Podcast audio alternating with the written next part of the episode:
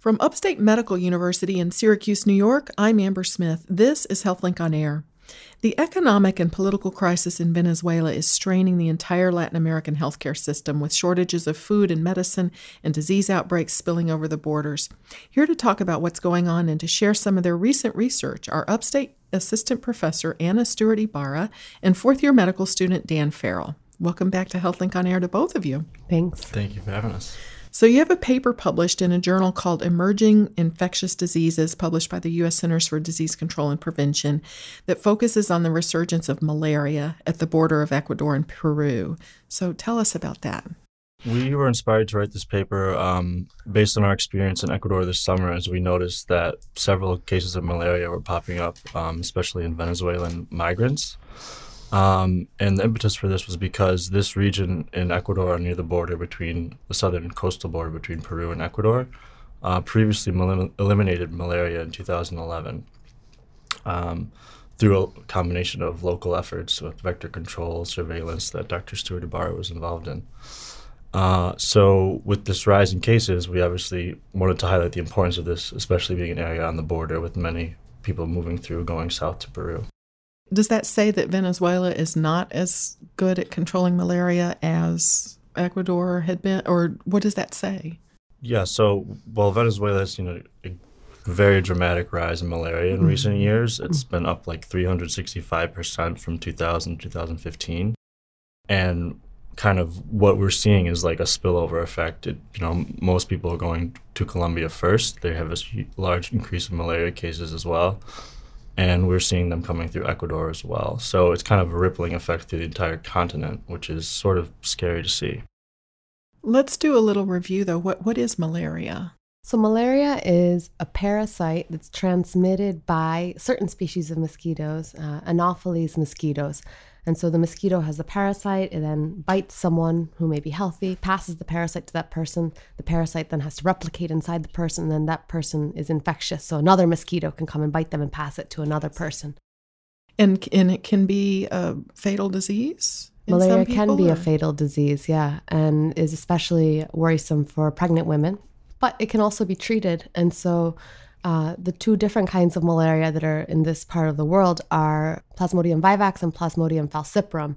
Both of these diseases had been present in this part of Ecuador and Peru. They were historically endemic. We had large epidemics of these diseases. But, like Dan mentioned, in 2011 and 2012, thanks to a binational collaboration between Ecuador and Peru, they were totally eliminated. And we haven't seen any cases since then, which is why when we started noticing the resurgence in cases in, in the migrant refugee population, we were especially concerned because we knew that these mosquito vectors were still present. And so there was the potential for the disease to come back. And uh, unfortunately, what we did notice was that in November we saw, we had evidence of now local cases. So it's not just in the migrant population. It seems like it is spilling over into the local population, and in Ecuador, and also in northern Peru. And we've actually seen what looks like a, a small epidemic that's starting to unfold in northern Peru in local people now. So does this mean that I mean, when you start seeing cases that are um, local, mm-hmm. does that mean it's not eliminated. It's back. Correct. Right. Wow. So this is the risk of resurgence in an area where we thought we were close to eliminating and the disease. We're also seeing probably a very small portion of these cases. If right. they're reporting, we had seven confirmed reported cases in Ecuador and mm. 20 confirmed in Peru at time of publication, but mm. there's probably many more that yeah. aren't being reported or people who are asymptomatic. And since then there have been more cases that have been identified in Peru and Ecuador. And in total, I was I was told by a colleague who's a malaria expert in Ecuador there have been about 50 imported cases across all of Ecuador.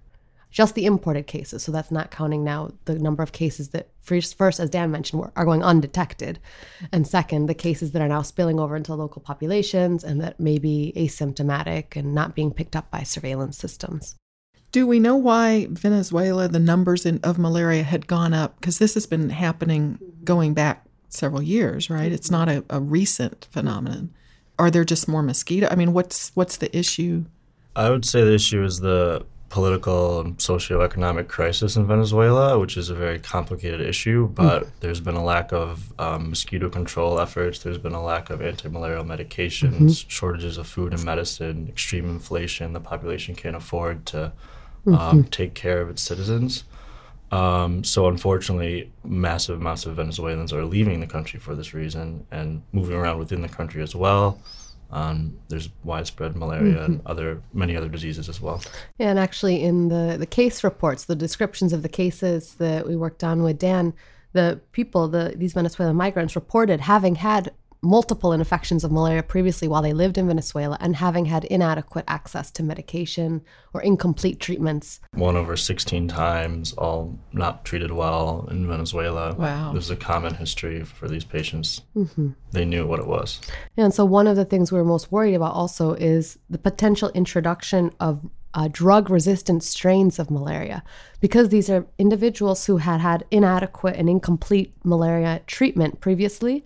That increases the risk that now we would see uh, drug resistant strains. And if we have drug resistant strains, then that's a real problem because now we're not able to treat and and stop an epidemic.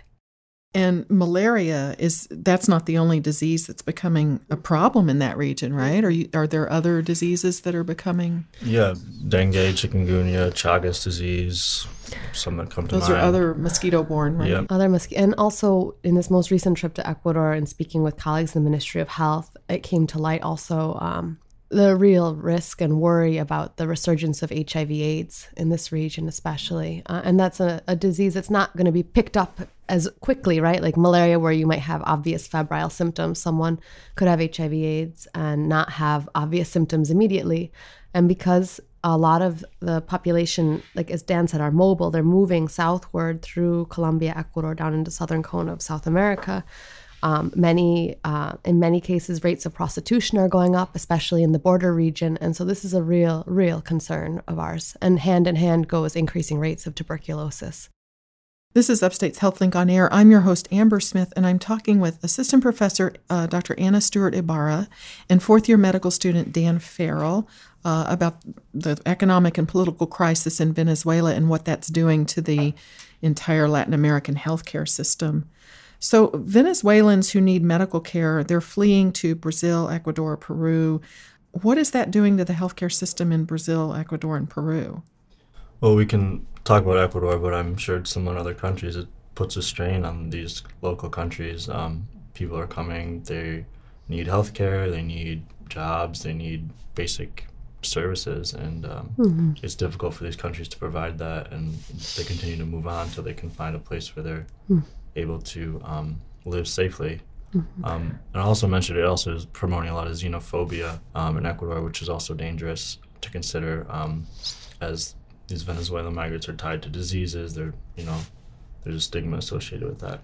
Yeah, and there's a lot of sort of awareness raising that certain advocacy groups are having in, in Ecuador and other places to reduce the xenophobia, like Dan mentioned, which is uh, a, a, real concern because we need to make sure that all all people, all citizens, regardless of what country, are being cared for in a compassionate way because yeah, these are people coming from really difficult situations. But I, I, will mention that from speaking to my colleagues in the Ecuador Ministry of Health, they have been emphatic in saying that all Venezuelans or all people, regardless of nationality, are receiving full health care access to free medication, the same as any citizen in Ecuador, the same treatment as anybody else from any other country, whether from the US or Venezuela. And so they have been really, um, like I said, emphatic, passionate about providing healthcare to all people.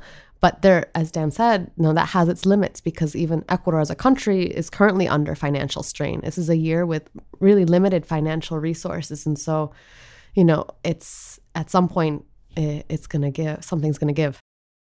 Well, what does Ecuador need more of in order to try to fix this? Do they need more medicine? Do they need I mean is there is do you see sort of a way to fix this or help? Well, in particular with this study that we were focusing on with malaria, we really need to strengthen the surveillance system. So, since malaria was eliminated in 2011, a lot of the international funding, for example, the Global Fund, um, that used to support the local malaria control and surveillance efforts disappeared, right? So we celebrate as, yay, we, we, we fixed the malaria problem, and then the money goes away.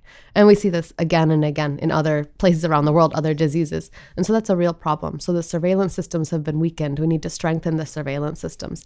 And also uh, anti malarial medication. I know currently, locally on hand, there's a very, very limited stock of anti malarial medication. And then, third, also training the physicians and the microscopists to be able to know and to be aware and to diagnose a case rapidly. So, we need training and capacity strengthening. Uh, many of these doctors haven't seen a malaria case in eight years or maybe never, you know, the, the younger doctors, because it's been eliminated locally. And so, um, these were some of the initiatives that came out of uh, a meeting that we held last week in Ecuador, a binational meeting with representatives from the Ministry of Health of Ecuador and Peru. We also discussed the need to begin to hold regular meetings between both countries. So we're actually able to share information, um, which used to occur when malaria was prevalent, uh, but then hasn't in recent years. And so we need to reactivate that network of, of public health leaders so that we can really address this issue because the diseases know no borders. So, what happens if this goes unchecked? You just said diseases know no borders. Does malaria just become out of control and there's a definite risk that malaria could again become established in the population. We could start to see again, you know, regular transmission, um, outbreaks every few years. That's the fear. Um, mm-hmm. And that's what it was like up until, you know, before the last decade. Malaria yeah. caused explosive epidemics in this region. And it is out of control in Venezuela. And in Venezuela, like in the 50s, was very successful, almost eradicating it from their entire country. So it's, it's one of really the first countries. One of the first to do that in the yeah. Americas. Um, so it's really interesting how quickly things can change and how you know i think we think we're very insulated from these diseases but i mean even here in the us we used to have malaria so it's it's really just below our border is this something that America needs to uh, be involved in? I mean, would this unchecked, would malaria spread to America as well? Well, certainly it increases the risk for travelers. Americans travel to South America all the time. Um, and I would say this isn't just linked to what's happening in Venezuela. I should take a step back. You know, we've seen that there has been an increase also in the Peruvian Amazon. The Amazon region as a whole has been sort of a hotspot for malaria that we've been sort of unable to eliminate a place where it's been really difficult to eliminate. And we've seen a resurgence in recent years. So some of it is linked to the venezuelan crisis but i think there are other factors going on. But overall increases again the risk across the whole region. Some of the people fleeing from Venezuela are are you seeing doctors and nurses that are fleeing Venezuela and are they Definitely. staying to help mm-hmm. the- I gave a talk in Quito in the capital city in Ecuador last week presenting some of these findings and other work that we've done on climate and and health in Ecuador and in in the audience in the front and center was uh, a gentleman who introduced himself during the question and answer period and he had been head of the Venezuelan malaria control initiative for 30 years and so he was there in Ecuador seeking asylum basically, and had a lot of really insightful comments, but he was fairly heartbroken to see what's happening in his country. The research that Upstate's involved in, is that ongoing still um, in Ecuador? Well, we have ongoing studies to monitor uh, febrile infections. So, people who come in with uh, suspected um, mosquito borne disease, they enter our studies, which have been ongoing since 2013. So, we have the potential to uh, detect malaria cases and also dengue and dengue fever, chikungunya, Zika, and now we're beginning to actually look at tick-borne diseases, um, and we're finding uh, a large number of, of, tick-borne diseases that are causing febrile illness. And this is an area where tick-borne diseases have previously been completely undiagnosed, and so it's not on the doctor's radars. It's not part of the differential diagnosis currently. So there's some education that goes along with the study, yeah. I'm sure, and needing to increase uh, diagnostic capacity because right now there is no local capacity to diagnose tick-borne diseases. Well, thank you both for coming in and talking about this. I, uh, I appreciate it. My guests have been Assistant Professor uh, Dr. Anna Stewart Ibarra and fourth year medical student Dan Farrell. I'm Amber Smith for Upstate's podcast and talk show, HealthLink on Air.